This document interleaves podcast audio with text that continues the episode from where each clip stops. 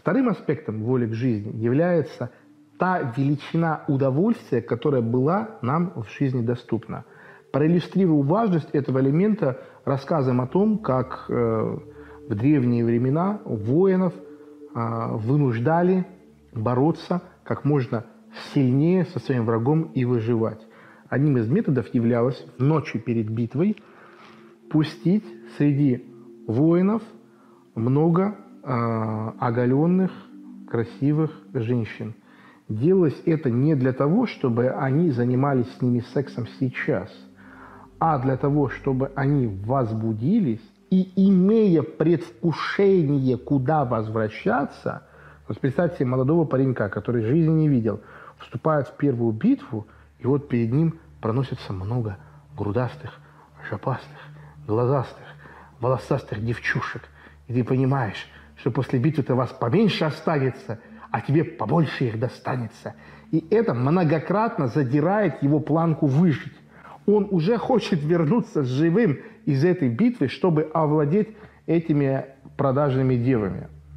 И наша задача сконструировать у себя такие маячки, где, как я говорил в прошлом уроке, эти маячки будут острее ощущаться. Чем тебе хуже сейчас, тем приятнее кажется то хорошее, что ты можешь забрать. И здесь я говорил, что по иерархии э, возбуждений гормональной системы, нервный центр удовольствия головного мозга, конечно же, первым является секс и сексуальная активность. И, конечно же, если мы ее загадим, нашу сексуальную функцию, постоянным ее истощением и гиперфункцией, то мы от этого ничего не можем получать. Да? Если сидеть и круглые сутки дрочить на порнуху, даже встретившись с сексуальной, красивой, приятной женщиной, ты уже ничего не сможешь испытать.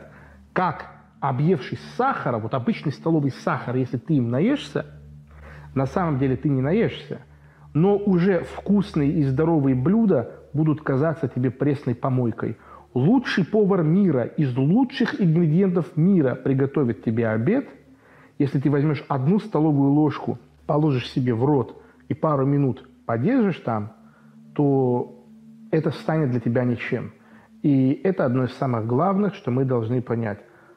Объемное, плохое, дешевое и примитивное забирает у нас удовольствие от э, лучшего самого качественного, изысканного и, можно даже сказать, искусного, мастерского. И это касается во всем. Женщин, информации, когда ты читаешь много всяких помойных, каких-то непонятных, оборванных кусков информации, ты уже не хочешь читать книги. Да? Тебе, у, тебя, у тебя возникает иллюзия сытости. И самое страшное, что ни сытости не возникает, ни способности брать самое хорошее от жизни. Поэтому мы заинтересованы в том, чтобы, обострив свои ощущения и чувства, ограничив потребление, начать идти туда, где мы получим самые острые ощущения. На примере еды это уменьшить количество концентрированной сладкой э, и усиленной любыми, которые существуют в мире способами еды, э, идти и, например, в очень хорошем, дорогом ресторане заказывать пару блюд. И таким образом мы будем формировать у себя не только более высокий вкус, не только мотивацию к тому, чтобы зарабатывать много денег, но и самое главное, мы будем незримо работать над увеличением своей воли к жизни. Когда все базовые потребности в жизни у тебя удовлетворяются ярко и мощно, ты хочешь жить. Одна из самых главных вещей, а, что отличает армию советского типа от и современную постсоветскую российскую от армии а, цивилизованной, западной. Есть две армии всегда. Армия римского образца, римский легион, и азиатчина. Орды, орды и орды вот этих вот солдатов-смертников. И тут самый яркий пример – это знаменитый фильм «300 спартанцев», где 300 обученных, мощных, закаленных, таких вот хтонических, стои, стоистических воинов противостоят огромной толпе. Один из самых простых способов подавить э, вольнодумство и искоренить инакомыслие и сделать человека своим рабом – это начать кормить его безвкусной едой – баландой. Что и всегда делалось в советской российской армии, что делается, например, в тюрьме, да, когда у человека нет сильных эмоций от базовых потребностей, почему и в армии, и на корабле запрет на женщин, да, не потому что там какая-то антидисциплина будет, а потому что сегодня он вкусно поест, завтра он вдоволь потрахается, послезавтра он встанет и спросит, а какого хера я должен тебя слушать? Слышь ты, педрила в погонах. Я вот эти погоны могу в любом магазине наштопать за 15 рублей и надеть здесь. Что, ты теперь меня будешь слушаться? Именно ограничение базового комфорта и отсутствие ярких ощущений базовых превращает человека в раба. Раб – это человек с полным отсутствием воли к жизни. Это предмет. Что скажет, то и будет делать. Сам ни на что не способен. Антонимом, противоположным, является состояние вольного человека, к которому мы будем стремиться.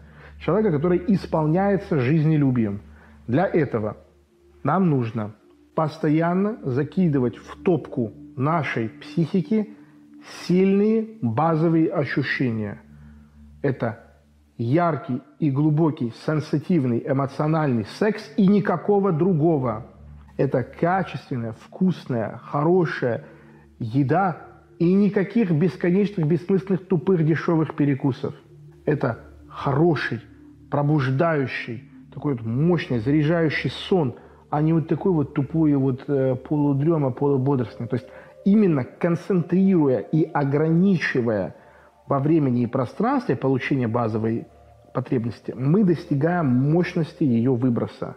Если мы начинаем ее разбавлять, то этого уже не будет. Если у нас, еще раз, да, если у нас будет секс, вот самой, которую ты только можешь представить безупречной женщиной, вот ты до этого или подрочил, или занимался сексом с мертвой бабушкой, ты уже там ничего особо яркого испытывать не будешь.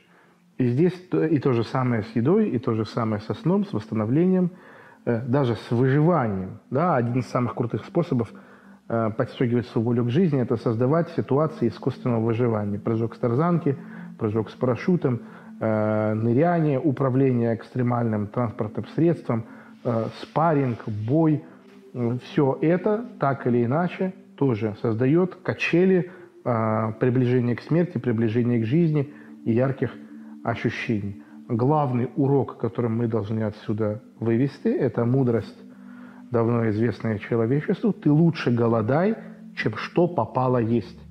Что попало, когда касается аспекта получения удовольствия от жизни, лишает нас возможности испытывать яркие эмоции. Поэтому мы совершаем контринтуитивную вещь мы набираемся мужества и ограничиваем поток базовых приятных ощущений, делая выбор только в сторону лучших и самых ярких.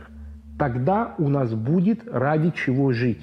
Человек, у которого есть дом полная чаша, любимая жена, дети, все обставлено, он делал все сам, всегда будет сражаться ожесточеннее, чем человек, который живет в конуре, жены нет, э, одет в мешок и ест баланду. В битве этих двух людей победа предрешена, потому что первому есть за что сражаться. И ваша благодетель заключается в том, чтобы нарабатывать в своей жизни так много такого мощного и яркого хорошего, чтобы вам хотелось жить и чтобы ни за что и никогда никому не позволить вашу жизнь оборвать преждевременно. Именно в этом состоянии вы будете способны на максимальную энергоемкость и продуктивность.